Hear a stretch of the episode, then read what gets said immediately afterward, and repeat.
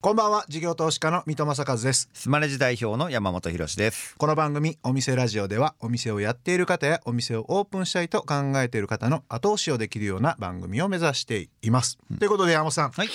えー本日のゲストどんな方でしょうか？タレントで歌手の春菜愛さんです。春菜愛さん。はい飲食店の経営者をやってらっしゃるそうで。はい。はい。その辺のことを伺えたらなと思うんですけれども。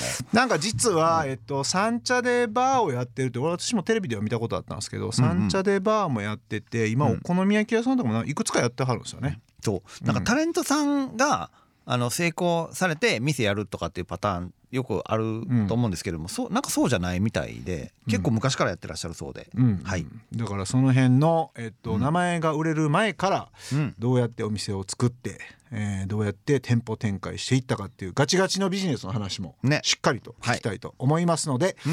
えー皆さん楽しみにしてください。この後株式会社ゆきな代表取締役社長タレントで歌手の春菜愛さん登場ですさあお店ラジオオープンです。ゲストは株式会社ゆきな代表取締役社長でタレントで歌手の春菜愛さんです。よろしくお願いします。よろしくお願いします。代表取締役社長さんなんですね。そうですね。春の愛って書いてますけどね。本当、はい。あの心意気は大西健二でやってますけど。でも冒頭それは掘り込んでくれるんですね。助かりますね。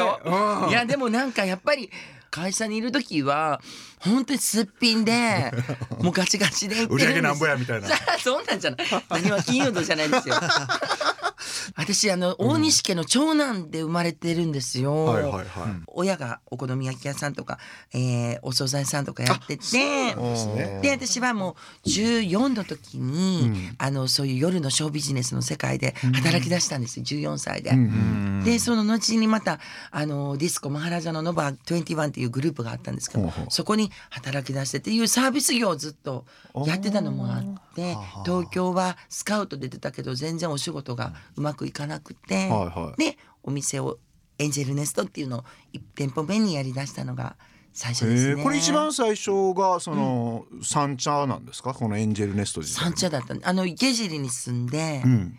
いつも通る道の不動産屋の紙に張り紙にん。居抜きのお店をもうようやくどうしようと思ってた時だったんですよ、うん。自転車でうろうろしてて。もう最初からその時からお店をやろうっていうので探してたんですか？お店はやろうとはあの本当言うと今までお店をずっとやっててママにもあのね説得して上京したのでいろんな方の意味でお店をに働くのは絶対やめようと思ったんですよ。あ働き手としてはあかんなってことだったんですね。うん、なんかそういうのは義理とか人情とか、まあ、考えて。でもういよいよ生活するのにもうしょうがないからお店しなあかんってじゃあ自分でやるんやったらまだいいかなと思ってぐるぐる回った家の近所の池尻の不動産屋さんで見つけてそれやったら40万円の資金では月々6万7千円かな。あうんうん。で本当えっと1.7坪かな。もうカウンターだけで7人入ったら満席のうんうん。カウンターだけのお店ちっちゃな。スナックみたいな感じですか？スナックっていうようなもう建物じゃないですけどね。本当にもうアパートをこういろいろワンルームを改造してるような。でもバーにして、はいはい。私はまあ今まですごい商売ショータイム1日6回とか着替えてやってたのであもう今までのやり方は嫌やなと思ったのと。東京出てうんゼロでスタートしたかったから女の子としてスタートしたかったのでもうニューハーフとか人に言うのはもうそういう人生嫌やなと思ってたんです。ああなるほど。じゃあ完全にはい。東京ゼロで女性でスタートしたんのですよね。うんまあ三軒茶屋にはいろんなお店があってもう可愛いキャバクラのお店もあったりとかで誰も来ない店でうん。一組目迎える恥ずかしさっていうのもあったんですよ。変なプライドが。でね鍵閉めてねお客さん来ないからねカウンターの上に横なって寝てたんですよ。鍵営業時間中にってことですか？はい。うん。ガタガタガタってお店お客さん開ける人がいるじゃないですか。うんじーっと息殺して なんか恥ずかしくて誰もいないとか分からんねん。もうなんかどうやって迎えていいか分かんないしうん。知らないところで私をどう見るか分かんないし意外と人見知りなんですこう見えて。でああお客さん帰っちゃった。アホなことしてるんですよ。何それ、うん、いやほんで、うんうん。もうこれはあかんと思っていよいよ次のお客さんには開けようと思って鍵開けて待ってたら来なかったりとか、いやどうしようどうしようと思ってました。ほんでたまに 来てくれたら、うん。あのじーっと会話もなくてなんかお客さんつまんなそうに、まあ、チャージ500円に1杯ドリンク500円でやってたんですよ。誰も来なくて売り上げいよいよほんと生活できなくて。私なんやろって私の強みってなんやろって。やっぱり私が一番嫌な自分で認めたくないコンプレックスであるニューハグであるのが一番早くお客さん来てもらえることなんだと思って来たお客さんにたまに男の声出してみたりうん。マシンガンでもう喋ってみたりうん。ショータイムやったりやいろいろやったら一人また一人うんめっちゃおもろいやんみたいなの来てくれて歯車が回り出したんですよね。へー。えそれって何ですか、カラオケみたいなのをやってたんですか？カラオケもうん。置いてたんですけど自分で歌ったりブリトニーとかなんかいろんな大好きなのを踊ったり一人で踊ってうん。カウンターがちょうどねカウンターってステージもないじゃないですか。うん。でもそこの中にねうん。あのよくねあのコンセントで差し込んでねスイッチを押したら一個ずつついていくのってあるじゃないですか。長いなんていうの？あの延長コードみたいあなんで。はいはいはい延長コード。でそこに挿していって一個ずつスイッチついてるやつ。うんうん。あれでしょ？そこにねクリップライトとかいろんなミラーボールとかのコンセント全部つないであ目の前に置いて扇風機とかつなぐんですよ。でねもう見えないからそのカウンターの中が私のステージだと思ってステージ始まったらバーンって照明思いっきりつけて扇風機バーンなったら私の髪の毛バーンっていって中泳ぐあ踊る、うん。で狭いのにね上の取っ手にね手掴んでのけぞってねミラーボールなんか 全部曲に合わせて私がスイッチャーややったんですよってたんで。すねスイッチャーとエンチャーと。それが多分面白かったのかな。うん。こんな狭いとこでやってんで。たまに肘打ったりとかしながら。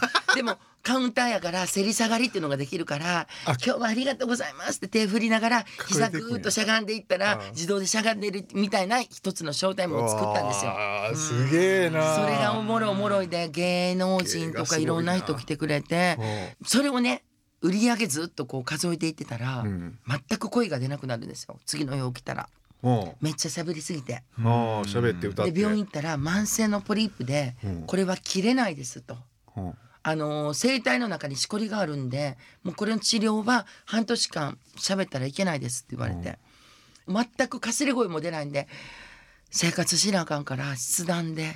筆談でそんだけ盛り上がってたのにはい。筆談で。行きました。そしたらまたお客さんが「えー、そんなんじゃもう喋れなくてできないんや」って言ったら帰ってお客さん減っていったんですよ。うんやばいどうしようと思った時にもう全部いつも大好きな聖子ちゃんとか松浦ちゃんとかブリトニーとか MC を覚えてたんで、マイクそこにあったマイクのおもちゃで「今日の朝9時に起きたんですね」って口パクをやったんです。あ。れ全部覚えてたから12分ぐらい。そこがエアあやや。誕生なんですよ。はあなるほど。でそれ笑ってくれて。はでその中ややってる間に芸人さんあれ矢部さんやったかななんやのう。んつんくさん連れてきてくれて。ほう「あえやってんねん」って言ってやったら笑ってくれたり。でその時に藤原紀香さんがうん。あるお客さん通じて来てくれたんですよ。そんな大物が来るんですか？しかもね紀香さんねなんかディオールかなんかのファッションパーティーでドレスを着て三軒茶屋のうんあの三角地帯のすごい雑踏を歩いてみんなねパンと閉めて入った時もう黒だかりですよあのすりガラスから外に。う。んいやここにのりか入っていったみたいな。のりで「ごめんな」って言って「このまま来てもうだから着替えさせて」って言って「いやのりかちゃんそこあの和式のトイレですごいあれですよ」って「大丈夫大丈夫」って言って、パッと着替えてジーンズと T シャツで着替えて袋にドレス入れて「よろしくのりかです」って言って「もう話聞いてんで」みたいな「大阪やな」みたいな。うんめっちゃ気さくで。でそこで意気投合してもう妹みたいに可愛がってくれて1個下なんですけどうんお好み焼き屋さんも出したら「あの味見見に行くわ関西の人みんな連れて行くから」とかってもうめっちゃ面倒見よくて。うん。でもっとこうやった方がいいって言って2軒目お好み出したりしたんですよ。はいはい。そのお好み出すのもあのやっぱり夜のお店の夜のお客様以外の飲食の昼間、あの家族で食べに来てもらえる親がやってたお好みやろうってやったんですよ。とにかくちっちゃなカウンターのまあお好み焼き屋さんだったんです。ボックス一つのね。うん。そこでもうとにかくお好みをやるのとえその時ってもうあれなんですか？芸能人としてはそのおまだそんなテレビ出てないまだまだだったんです。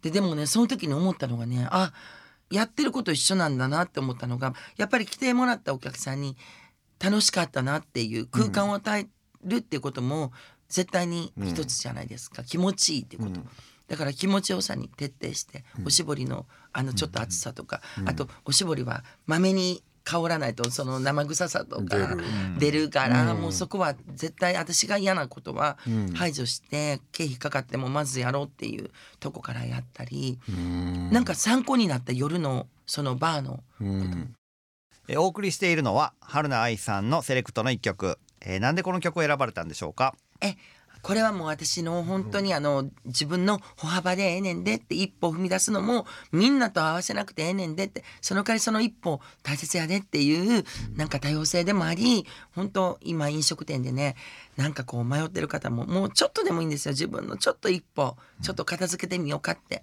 なんかしてみようの一歩でもいいんですけどそういう意味でこの曲にしました。はい、えーお送りしたのは春菜愛さん永年ででした。次のお店広げたんがうん。桜新町に出したんですよへね。えそれは何それがちょうど3店舗目おお好み焼き屋さんですあそれもこのはいはい。エアややでパッと広がったタイミングぐらいでもう3店舗出したんですよ。はいはいはつんくさんがお好み焼き屋さんやられてたんですよ。いはい。でつんくさんの楽屋に挨拶行った時にあのちょうどお店なっていいくらにあったんやけどそれね閉めんねんって言って、うん。えーって鉄板もあんの？って鉄板高いんですよおお好み焼き屋って、じゃあもうそのまま譲り受けて居抜きでうん。やりたいですって言ったらあのつんくさんが「あやるんやったらもうワインセラーのまんまあ大きなワインセラーにいっぱいワインとかシャンパンあったんでもう祝儀であげるからやりや」って言って。えー、すごいっすね。えー、もう絶対やると思って。うんえそこ内装してやったりね。えそれもお好み焼き屋さんそこは鉄板そうですね。あちょっと鉄板？お好みにして。で毎年志村けんさんの誕生日もそこでやっていただいたりね。それも私がずっとバニーガールでテレビに映らない、夜の引っ張りで中山秀さんと出会って志村けんさんにつながってって皆さんいろんな人がこへうなんかつながったんですよね。えすごいですね。お店やってる時にも、ちっちゃなそのお店バーやってる時にもう7席でね、楽しく飲んでほしいじゃないですか。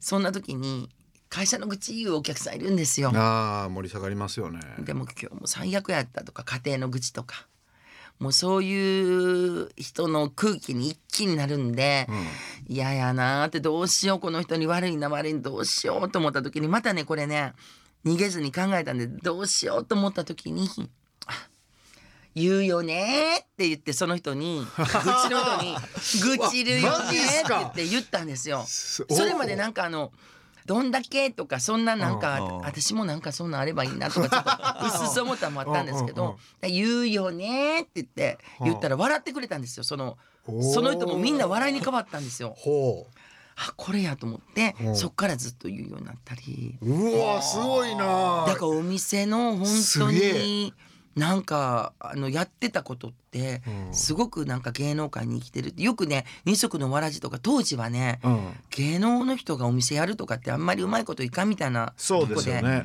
ったんですよ実は。私がまだ出た時って。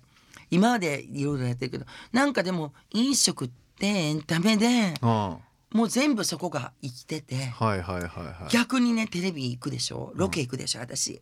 変わったお野菜のあのとこ行ったらそこでもう仕入れ始めるんですよ。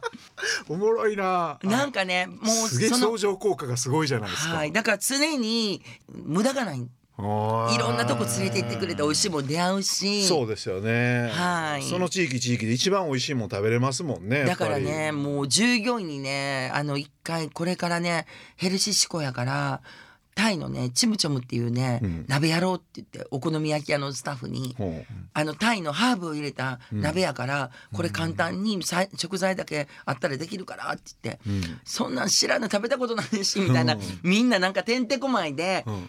なんか一回やってくれたけどそれは失敗したけどなんかその私の勢いっていうのがいつもすごくてすぐやろうやから私はすぐなんですよ。もう絶対スピードだと思ってて商売って。三軒じゃ今三軒あったんですけどコロナ禍前はスナックと沖縄料理沖縄のスタッフがいるから沖縄料理やってたんですけど、もうスナックもやっぱり飛沫のこと言われだしたからあ難しいやろうなってちっちゃな店やったしででそこを沖縄料理移転して大きくしてでスナックをもう一個あった店舗にたこ焼きにしてテイクアウトやはって、で今たこ焼きバーとでもまたスナックもまたそろそろもう一個探してるのとあとテイクアウトがねいいいんですか？これがね面白いガッチリマンで出させていただいてるんです定期的に。はいはい、はい、その時に絶対名刺交換するんですよ。もう最先端のいろんな IT の人たちが今もう飲食店のあの実は皆さん使っているうん。ウーバーとか出前館とかは IT の方たちがすごく参入してて、うん。この地域の方はどういうメニューがうん。出るかとか。どういう人たちの年齢層がついてるからこれがいいっていうの。ゴーストレストランでもう皆さんやってるじゃないですか。であのいろんな店舗で見た目は普通に大山のお好み焼き屋やけど空いてる時間とかにゴースレストランのメニューをするっていうのをうち何店舗かそこにもうすぐに入らせていただいてめちゃめちゃガチじゃないですか、それが結構今すごくてへえ皆さんだから飲食困ってる方結構そういう会社あるので、うんあの合間の時間でバナナジュースとかねええそれちなみに第三はど具体的にはどんなやつをやってるんですか第3はね、えータンパク原産って言って玄米とああのー胸肉焼いたりするのとか、えーあとメキシコ料理、えーいろいろやってたんですよ。ほんだらねすごいうちのスタッフ頑張ってくれるからお客さんからちょっと一個クレーム来てお好み焼き屋なのにチキンの胸肉ばっかり焼いてるって。だからそっちもやらなあかんでお好みのあれなってもうこれ困ったなと思ってテイクアウトの専門店のお店オープンしたんですよ。へえすごいっすね。厨房だけだ、でも私そこにオリジナルのこれまたね私ロケで行った時に0.03ミリの鰹節を普通におかかにご飯乗せておお米もすごいこだわってるんですけどもう最高に涙出るぐらい美味しかったんですよ。へえでその機会どこどうしたんですか？言ったら、ん。なんと私のホームタウンの大阪やったんですよ。ほう。で私ね YouTube2 チャンネルやってるんですよ。事務所からやってる「春の ITV」ってやつと「春の I チャンネル」ってやつと。うんうん。YouTube の撮影させてくださいって言って一人でカメラ持って、取材に行ったんや。そこに行っていろいろ教えてもらって機械でバースレって0.03ミリっていう世界って今までできなかったのを特許を取ってやられてて、でそこの機械をもう私はもうお願いして入れました。うん。でそのテイクアウトのゴーストレストランの厨房の前に少し路面店借りたんで、あのテイクアウトのところもやってそのゴーストレストランのメニューもテイクアウトできるし、あと自分のところのオリジナルブランドの鰹節のおにぎりを食べたことないぐらいの香るんで今日持ってくればよかったすいません。でそれも何持ってきてくれたんかな思いましたよね。それもうん。こうテイクアウトできるように。は今すごいな。やりだしてテイクアウト業をもうちょっと広げたいのとねまたちょっと今違う飲食とは全く違うこともあ実業家じゃないですか。いやすごもうっていうなかもううち生活かかってもみんな家族いる従業員が社員がいる。えちなみに今今何店舗何人ぐらい社員いる感じですあかでもね店舗は4店舗なん4ですよ。店舗。でプラスえっとゴーストレストランが出てくるってそうですね社感じですか員的には6人ぐらいなんですよ。でアルバイトとか入れたら35人ぐらいなんですけど、うんうんうんうんなるほどそうなんですよね。本当になんかいつもその仕事先も全部こうつながるから。へえいいなんか感じですね。なんか受け皿があるって感じですね。なんかいろんな情報を取ってきてそこでなんかね、みんなに来てもらえる場っていう。あの春菜愛さんのお店やから春菜愛さんに会えるんだみたいなのも多少思ってくるお客さんとかいるじゃないですか、はで店舗ふ広げていっちゃうとなんやみたいな感じになるじゃないですか、その辺はどうやってうまく線引きしてるんですか、まずそのあのー初めは春の愛お店やってるでお客さん来たんですけどそのお客様ってその時は来てくださるけど一回来たら満足とかあのなるんですよ。だからやっぱりそれよりも私は絶対お店に私の名前は入れないんですよ。で良くも悪くも私のイメージが全部お店になっちゃうから「えなんでいるんですか?」ってお客さんに言われるんですよ。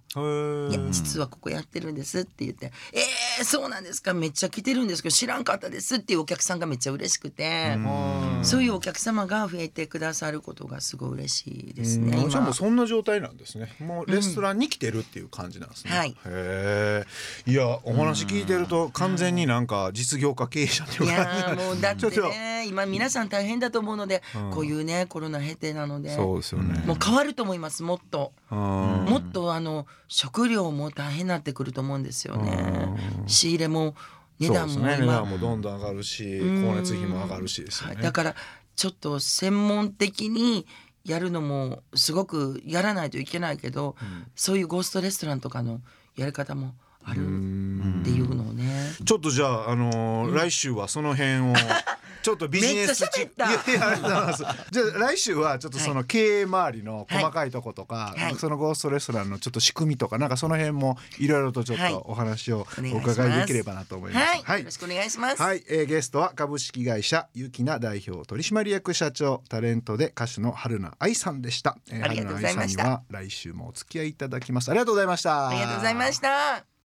事業投資家の三戸正和とスマレジ代表の山本博でお送りしてきました。お店ラジオそろそろ閉店のお時間です。はい来ました、はい。えーこの番組ではお店の方からの PR メッセージが留守番電話という形で届きます。それでは聞いてみましょう。もしもし、福岡県糸島市で100年の古民家をリノベーションしたナチュラルな服と雑貨のお店、朝ときとです。オーナーが手掛けた温かみのある店内に癒しをテーマに環境と素材にこだわった服や個性豊かな作家作品などをセレクトしています。最近ではインスタライブが大好評。シルエットや素材をより詳しく見れるライブを開催しています。オンラインショップもご覧いただけますので、朝ときとで検索してみてください。水戸さん、山本さん、薪ストーブをつけてお待ちしております。いいやん薪ストーブ。めちゃくちゃ好きやわ俺。俺そんなことよりもっと早言ってほしかった俺。正月糸島行ったのに。あ行ったんや。なあもうちょっと朝時とさ もうちょっと早く言ってくれれば。糸島いいですよね。酔ったのに。雰囲気いいよね。あめちゃくちゃいいですね。なんかはい。湘南みたいな感じですよね。うん。うん僕も何回か行きましたけど。だからそこの感じのさらにこの古民家リノベの薪ストーブでしょ？おしゃれ要素しかないよね。はい。ちょっと山本さんはい。